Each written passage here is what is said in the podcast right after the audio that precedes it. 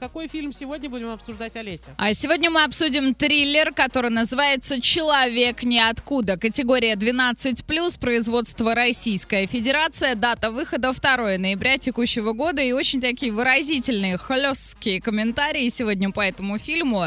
Итак, поехали. Что касается сценария, все приправлено всеми стандартными событиями, которые любят показывать в сериалах домохозяйкам. Итак, внимание, тут вам и больницы, и различные болезни, фобии, и беготня по крышам многоэтажек. Не хватает только одного анализа ДНК, по которому главная героиня была бы внучкой главного героя, но это не спойлер. Еще одно. Сюжет развивается очень стремительно и динамично, и он настолько реалистичен, что я прямо досмотрела титры до конца. Все ждала надписи, основан на реальных событиях, но, увы, этого не произошло. Еще один плюс — это игра актеров. Они просто жили на съемочной площадке. Никакой наигранности, все очень органично.